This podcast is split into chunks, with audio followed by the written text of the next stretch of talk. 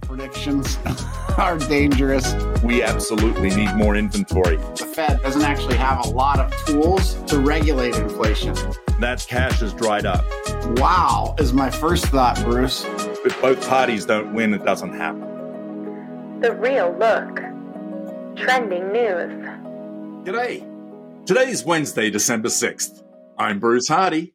And I'm Chase Williams. And this is the news you need to know. Based on annual changes to an index of national home prices, conforming loan limits for mortgages backed by Fannie Mae and Freddie Mac on one unit properties will now be $766,550, and that's in 2024. For high cost areas, the loan limit will actually be as high as 1.149 million. Now, rising home prices also prompted FHA or the Federal Housing Administration to adjust their loan limits as well with the floor FHA loan limit for a one unit property increasing to $498,257. And that's in most parts of the country. Now, the increases in conforming and FHA loan limits will help certain home buyers, including younger buyers with little cash and a small window of borrowers who are on the cusp of not being able to apply for an FHA or conventional loan due to a lower floor, are now able to buy real estate. So what are your thoughts around this? Any positive news is great news for the real estate industry at the moment. So the fact that this gives a, a small percentage, I believe, of homeowners uh, additional options is great. Particularly those that would have had a hard time finding or qualifying for jumbo loans, right? Now they have a little wider conforming amount that they can take advantage of. So I think the big question though around this story is how much it will actually affect or impact the industry or or buyers at large. And I think if you look at the dollar amount that these loan limits were widened to, you realize that, you know, this is probably a pretty small percentage of buyers that it helps. But once again, any percentage is a positive percentage. And I think that we can get excited to a reasonable degree around that. As real estate professionals, right, we need to actually understand what these limits are so that we can actually help our clients make these decisions, right? To get into the real estate market. If you think about this high interest rate environment, what we're starting to see again, and doesn't surprise me, is FHA loans have become more popular as an option, particularly with those people with a lower FICO score who need to qualify with a slightly higher debt to income ratio. Now, of course, with these lower down payment loans, right, there's a mandatory mortgage insurance premium, and those actually have been reduced to 55 basis points for most borrowers in February. And FHA loans tend to come with lower interest rates than conventional loans, while the difference in interest rates could often be offset by the greater number of fees, including mortgage insurance premiums. It's interesting to see that demand for FHA loans has risen over the past year to being almost 26, just over 26% of all new home loan purchase applications. And that was in October. So that's the highest share of FHA new home purchase applications in almost a decade. Yeah. And I think one of the big advantages, Bruce, is some of these loans come with the option and opportunity to put less down. And that's a big deal, right? In addition to any advantage you get in the rate, et cetera, being able to put less down on a property is a big deal. Let's take millennials, for example, right? They're actually 28% of all buyers. There's this idea that some millennials have less saved up because of their age. And so being able to put less down on a property and now widening the dollar amount of the properties that they can qualify for is a good thing, right? They're typically going to be, you know, borrowing some of their down payment from the bank of mom and dad, right? That we've talked about before. That's one of the most common sources for down payment assistance. In addition to all the programs that are offered, mom and dad are still the biggest source. This is certainly positive news, although it's not something new either, right? I want to re- remind our listeners that the FHA and others you know, are constantly looking at what's happening with the average prices and, and then adjusting what's conforming, usually on an annual or more basis. Why are they raising the amount? Well, frankly, because we're still seeing average prices go up. Now, not dramatically, not like they were, but they still are going up. And so they're following courses we would anticipate they would, right? What was interesting is that Fannie Mae is projecting a 2.8% increase in average price next year. Meanwhile, Capital Economics is expecting an increase of only 1.5% next year. And then the Mortgage Bankers Association were a little more optimistic and they're expecting a 4.1% increase. And of course, you know, we talk about this predictions, right? Who knows, right? Everybody's throwing their bets in the ring. But the fact is, right, even in the market that we're in, we're still seeing home prices increase. Again, we've got to repeat it. It's always a good time to buy the right property. Well, Chase, I, I think this is interesting. Uh, I guess it's interesting, but it's all spin, right? And that is uh, Coldwell Banker Danforth. By the way, Coldwell Banker Danforth is located in the Puget Sound area. Said in a statement on Friday that it will not renew its NAR affiliation beginning in 2024. The franchise has more than 300 agents in five offices across the Puget Sound area of Washington. And the statement added that the company is the first privately owned Coldwell Banker franchise in the United States to actually separate from NAR. Now, this is a quote. The decision underscores our brokerage's unwavering commitment to agent autonomy and our belief in allowing agents to make choices that best suit their needs and principles. And that was Dave Danforth, who's the designated broker owner of Coldwell Banker Danforth. So, uh, what are your thoughts on this news? As I've mentioned, it's been a challenging season for the NAR, National Association of Realtors, for a number of reasons. Not only are they tied up in a crazy amount of litigation, but they've had some internal challenges too regarding some allegations around their leadership and otherwise. I would say a couple things, Bruce. I think we all believe in the choice of the agent. That's mentioned in the article here. I don't think that that breaks from conventional wisdom. I can respect and appreciate Dave's decision here, but 300 agents is a tiny, tiny fraction of what's even involved in the Northwest MLS, let alone across the state of Washington. It seems like a lot of posturing. Again, can't blame anybody for that if it's something that they feel strongly about and truly believe in. But I, I think also I would question some of the downside of potentially, you know, making such a bold statement and splitting from an association like NAR. What I mean by that, Bruce, is their commitment to the realtor code of ethics and you know what realtors agree to be bound by as part of NAR. That's just an example. So none of these things are quite so black and white as people would have you believe. Sometimes there's usually more gray than we're willing to admit, meaning that there's pros and cons of all these decisions. Hence, the agent having the opportunity for choice. And frankly, I think the agent has had more choices than they've ever had in the industry. I don't think this changes that dramatically. I think it's actually interesting, right, to say that we have an unwavering commitment to agent autonomy and our belief in allowing agents to make choices. Well, no, I'm sorry, you are making a choice for your agents, right? What do you do with those agents who choose to still remain a part of the Association of Realtors? Well, they're going to have to leave because you can't have your cake and eat it too, right? You're either a realtor company or you're not.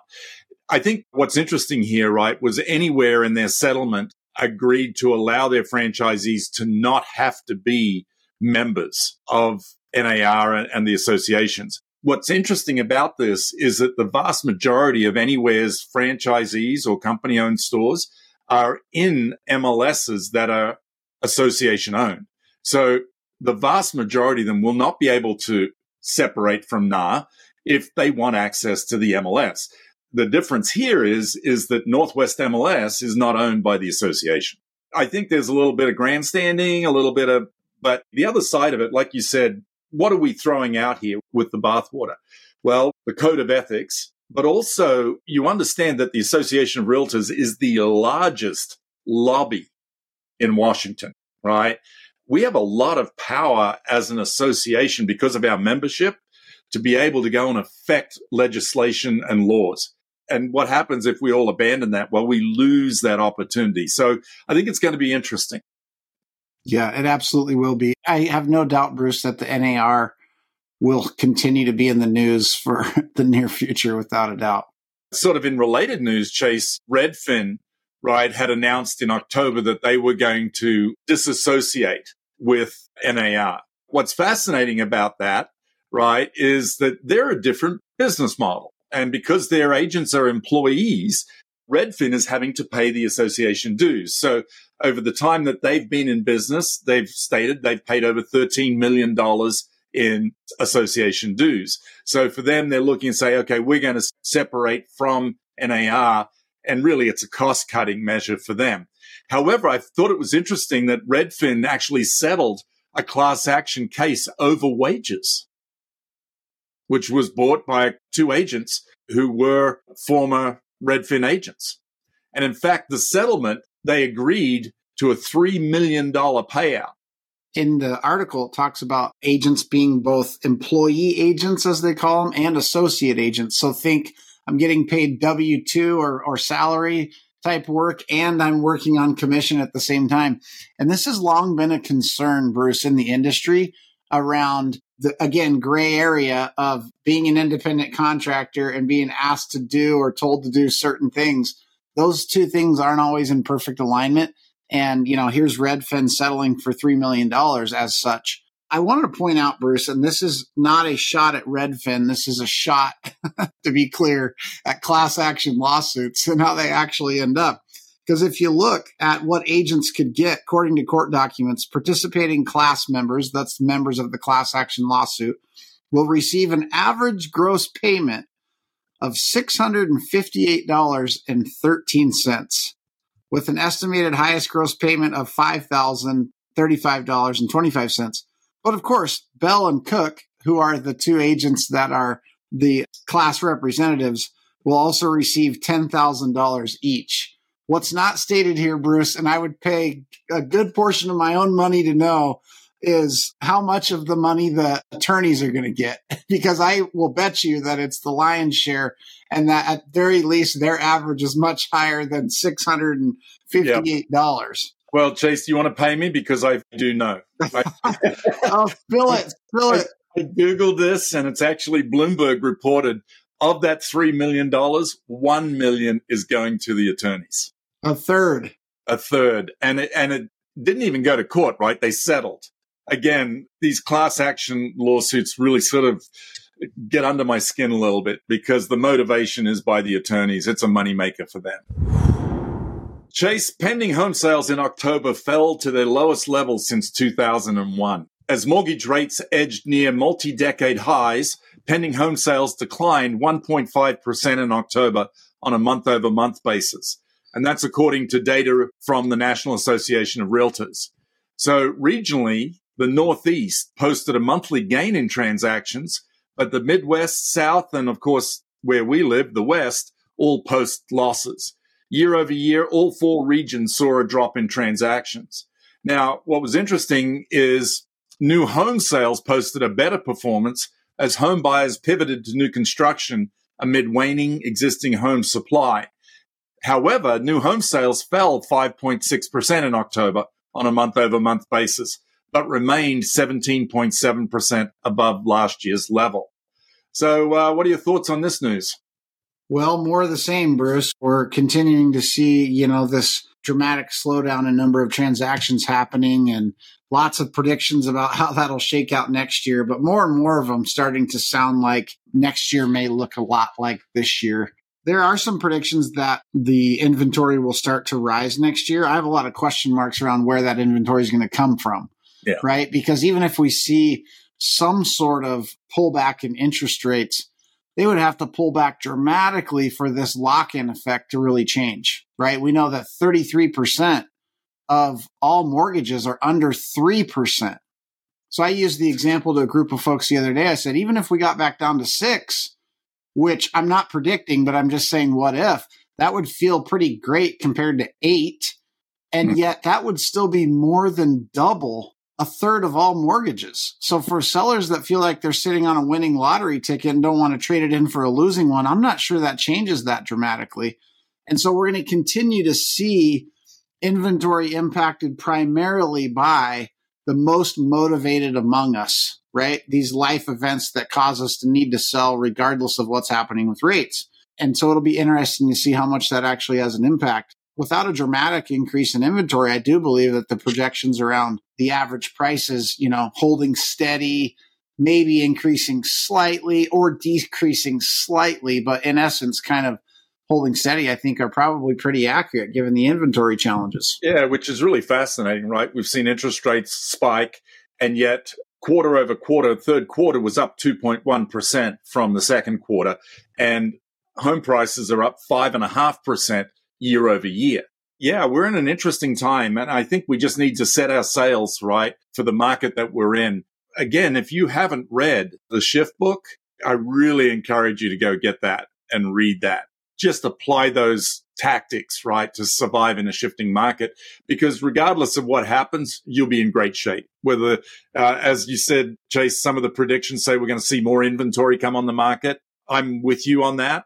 I think over time we will, but not immediately. Well, I, I think that's right, Bruce. And like chapter four, for example, in the shift book is finding the motivated we've talked on this program and you always share the four D's of the motivated. Well, I have a fifth one to add for you. I think I had a really uh, great agent add this one last week while I was doing some visits, but you always talk about death, debt, divorce, and the job, right? job change, which I love that joke. Everyone laughed, by the way. You should know I stole your joke. but one of the agents added a fifth D, niro because we're seeing a lot of people with cash. Again, they're not rate sensitive in any way yep. they are still transacting because they don't care what the rate is. They're paying cash. Some of those are moved down sellers, right? They're moving into a smaller house. They're taking a lot of the equity and they're paying cash, or they're putting a lot of cash down, which also helps them be less rate sensitive. So again, those are the motivated, and those are examples. You know, just a, a cool way of remembering. But those transactions are still out there, and they're still out there by the millions, Bruce even though they're lower than they were. So that's an encouragement to anyone wondering if there's still enough for them to hit their goals. Well, in fact, NAR reported 26% of all transactions last month were cash. There you go. Dinero. All right, well, that's the news you need to know. Don't miss this Friday's Northern Lights episode where we'll interview Matt Dimmick and Liz Steele with Team Dimmick with Keller Williams Realty Alaska Group. Thanks again for tuning in with us on The Real Look. This podcast is produced by Marissa Frost. Visit kwnwr.com to access the show notes from today's episode. Head over to Apple, Google, or Spotify, or really any major streaming platform to subscribe and don't forget to leave us a review. Thanks again for listening to The Real Look.